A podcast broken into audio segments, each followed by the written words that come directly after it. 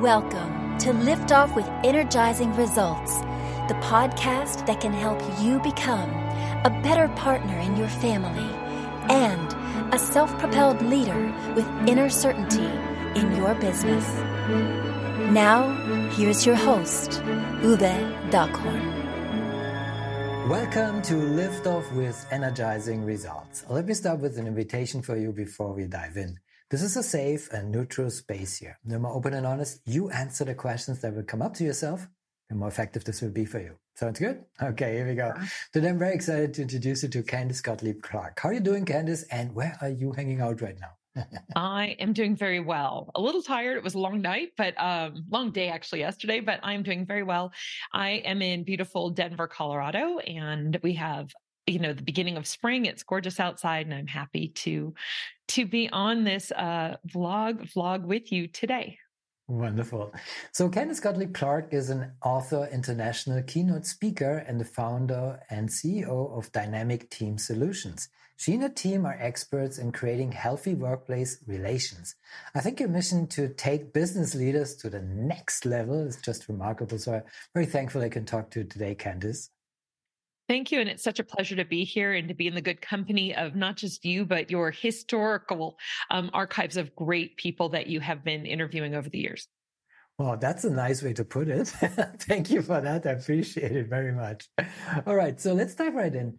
So, the first thing I'd like to know is who's your ideal client and what's the biggest challenge they face?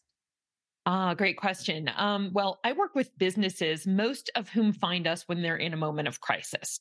So they have um, a level of conflict that's gotten out of control. They have um, some collapse in what's happening in their organization. They're losing people, or they have a problem child employee who's valuable but is creating so much disruption that there's concerns of, um, you know, not just complaints, but of legal and uh, you know issues that are going to be financially concerning. So most of the time they find us when they're in crisis. But my ideal client is really one that comes back or finds us because they have a proactive interest in developing a healthy culture and in really having that awareness of their limitations with it. So they want to invest. They want to look for a person in my case not just a person but an organization that supports and creates an architectural you know element for that purpose.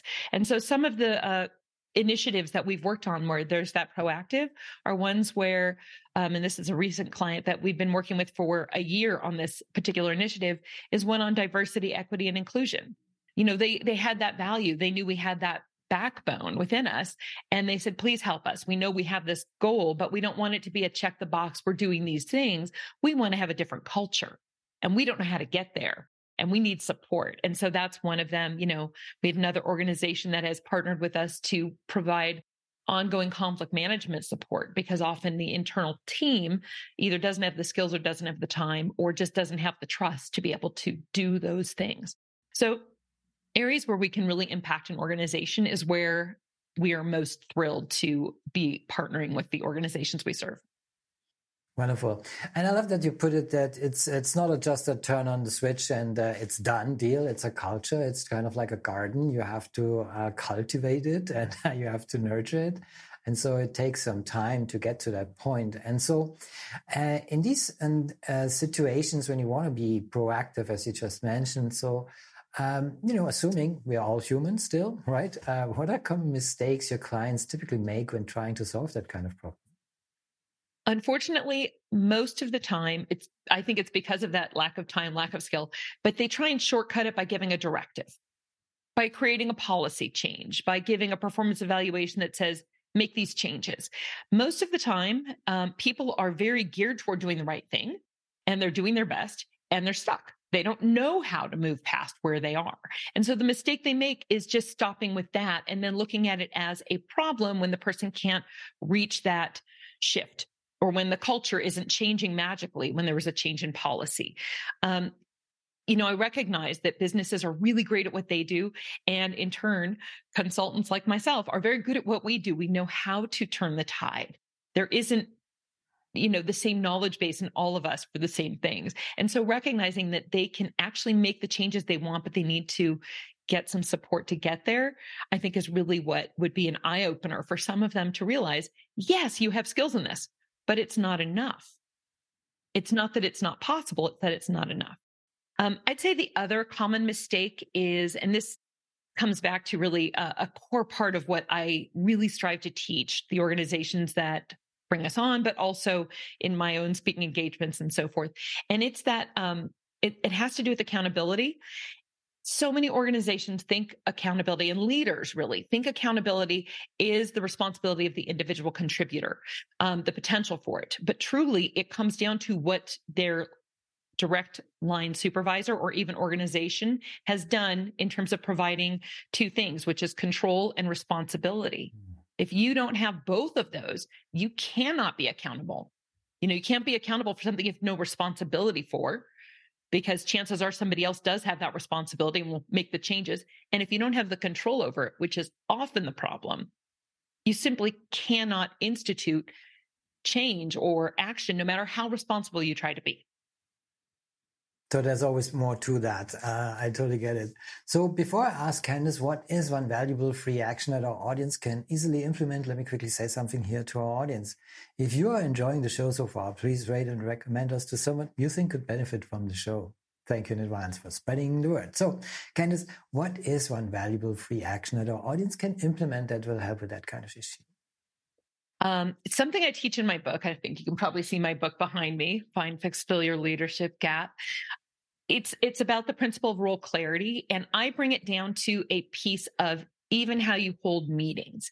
And most meetings are a reporting in. The whole team gets together, whether it's virtual or in person. They report on what they've done. They report on what's maybe next. And that's sort of where it stops. And I've been in countless meetings where that's what happens. And I can speak for probably 90% of people out there. It's frustrating. It's boring. It feels like a waste of time.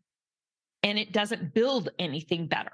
But what really does is if you shift that and make it instead a place where the intention of those meetings is bringing to the team where you're stuck and where you need help. And every member of the team contributes that information. And before you move on to the next person, you are soliciting the help from that group. So everyone's now a contributor in the end result. Everybody feels invited and engaged in the the aspects of what their team is doing even if it isn't something they're normally directly involved in. And the team can see where you're struggling and provide support. It starts to build not only a better level of cohesion but more trust. It resolves more conflicts. It's really such a key and important shift. And the clients I've brought this up to that have done it said they couldn't believe how easily their team adopted that as their style it's fascinating how, how easy it is just, uh, you know, by asking uh, for help. And people are kind of like, you know, they they want to help. And so getting to, to these outcomes uh, is uh, not magic, so, so to speak. Well, thank you for sharing these wonderful insights. And uh, that people can get into action with that. So I also want to give you the platform and share uh, to share where people can find you, but also what is one valuable free resource that you can direct people to that might help with that, but also in a broader sense. Okay. And those two actually sort of go hand in hand. So um, on my website, which is dynamicteamsolutions.org, um, also dynamicteamsolutions.com or connected to both, um, is my blog. And on the blog, I have long ancestry of articles. I'd call people to my two most recent, which are Managing Mismatched Expectations and um, Resolving Conflict Get Your Hands Untied. Um, those are my two most recent ones. In each article I write, I, I call to some specific steps you can do and, and point out specific things that you should consider. So it really becomes actionable information. Hopefully, it's also got a level of uh, you know, interest and um, connection for the reader. That's what I always strive for. And if you want to simply be a person that gets my newsletter, um, you can text um, request to be on my newsletter. And that is by texting the letters D TS for Dynamic Team Solutions to 42828. And you can be dropped right into my newsletter list, which goes out twice a month and offers these articles as well as information on where I might be speaking and other current events that are important to people in the world of work. Wonderful. Thank you for sharing. Of course, we put all the links in the show notes, and uh, technology is fantastic, right? so, what's the one question I should have asked you that would be of great value to our audience? Um, tell me about your book. Please. I tend to think that's a great question. Please do. okay. Um, well, my book, as you can see, is based on um, 20 years of work consulting and and really educating teams and leaders. And in those years, I've been able to distill down what are the three pillars of leadership that are absolutely essential to create a successful, healthy team and therefore a productive and high performing organization. And those three are what I would refer to as a three legged stool because none of them can be weak without the other two being damaged. And I'll just share what those three pillars are. Somebody can easily get my book, and there are two free chapters available via Amazon. Um, unfortunately, they're not the meatiest parts. They're more about the ancestry of why the book came to be. But um, the three pillars are trust, and it's not as simple as what most books share. I get into the very much into the detail what's missing and what to build when it comes to trust um, because it's the reciprocation between the team. And much like that role clear that piece of the um, meetings i brought up that builds trust on the team with each other when you're showing that vulnerability and sharing your problem and inviting in other people's solutions. You know these all tie in. So trust the second one is role clarity, making sure the team understand their role, their interrelation, and that the leader likewise recognizes what their role is. Big hint, most leaders totally don't know. they don't see what I have seen for 20 years of what's missing. And the third thing is conflict management. If you aren't managing conflict, and that is part of the role clarity piece, that's one of the three key things a leader needs to recognize as their role. Managing conflict, it's going to happen on your team. It's inevitable especially if you have really enthusiastic, you know, high powered people, they're going to have different opinions at times. You have to help them process through conflict, mm. not avoid it. And so that's the third part. If any of them is weak, it collapses. So I highly recommend um, leaders read this. Would be leaders read this. And I've actually had some people tell me that it managed, helped them manage some big differences in their personal life, particularly the parts on trust. So I just think it's really a valuable resource. I hope your readers find it interesting. Absolutely. I find it interesting very much. Thank you for sharing, of course. We put everything in the show notes. So this already brings me to my final question. It's a personal one. When was the last time you experienced goosebumps with your family and why? Um, you know, I'd have to say the most recent time was about a week ago during my daughter's attendance at her middle school dance. And she had not been, I got chills just as I'm saying that. Um, she had not been able to attend it in sixth grade due to COVID. And then in seventh grade, it was the same weekend as her bat mitzvah. She couldn't be there. So she was really eager to go, but she's also had some friendship issues over the, the last few years. And she feels insecure about where she stands with her friends and you know it causes her a lot of anxiety. And so my husband and i drove her to the school and we brought her there and i said okay you know we're going to take pictures of her with her one close friend that's that's planning to meet her out front. And not only was that friend out front and came to run to greet her but then three other girls jumped up and waved and shouted and gave her like this huge welcome and another one ran over to give her a hug and it just made me beam with with just joy for her that she felt so accepted and so loved at an event she was really looking forward to and was nervous about Mm, beautiful, wonderful. Having the shivers also. thank you for yeah. that. So thank you for sharing uh, this wonderful experience uh, uh, with your with your loved ones, and also thank you for sharing this beautiful goosebumps moment and um, for our conversation. It was a pleasure talking to you, Candice, and I appreciate very much the knowledge and insights you share with us today. Thank you, Uwe, and such a pleasure to be here with you. Thank you again for inviting me to be on your show. It was my pleasure. Thank you for listening, and as always, energizing results to you and your loved ones. Thanks for listening.